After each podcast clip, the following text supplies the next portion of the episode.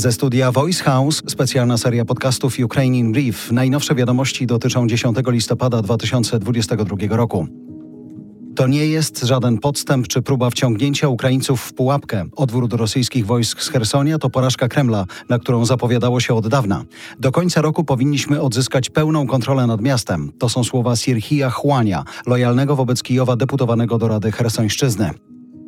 Szef NATO zapowiada, że jeżeli Rosja opuści Hersoń, będzie to zwycięstwo Ukrainy. Stoltenberg sugeruje, że Rosja jest pod dużą presją na Ukrainie. Obiecał także kolejny raz, że NATO będzie wspierać Ukrainę tak długo, jak będzie trzeba. Tak brzmi szczęście na Ukrainie. Halo. Halo.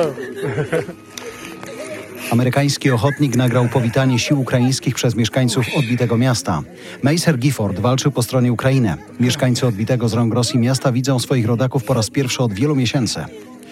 To nagranie pochodzi z konta Gifforda na Twitterze. Ukraina to najbardziej zaminowany kraj świata, przekonuje wiceszefowa MSW w Kijowie. Trzeba usunąć miny ze 175 tysięcy kilometrów kwadratowych terenu, czyli około 1 trzeciej terytorium kraju.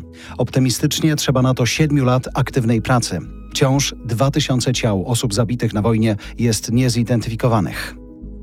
Chcecie lepszej armii we Francji? Wyciągnijcie wnioski z wojny w Ukrainie. To zalecenie Narodowego Przeglądu Strategicznego, dokumentu Ministerstwa Sił Zbrojnych Francji. Zaleca się w nim zwiększenie budżetu na wojsko i podwojenie liczby rezerwistów, a także rozważenie wprowadzenia powszechnej służby wojskowej.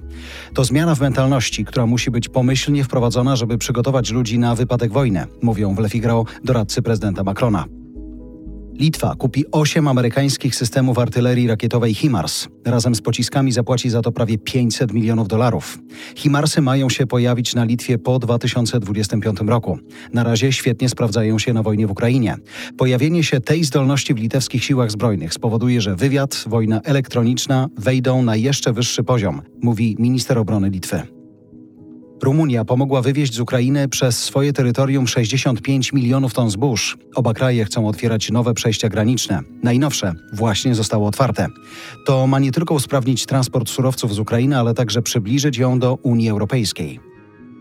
To najmłodsza osoba zatrzymana w Rosji pod zarzutem zdrady stanu. Gleb Verdian jest studentem, ma 21 lat. Grozi mu 20 lat więzienia.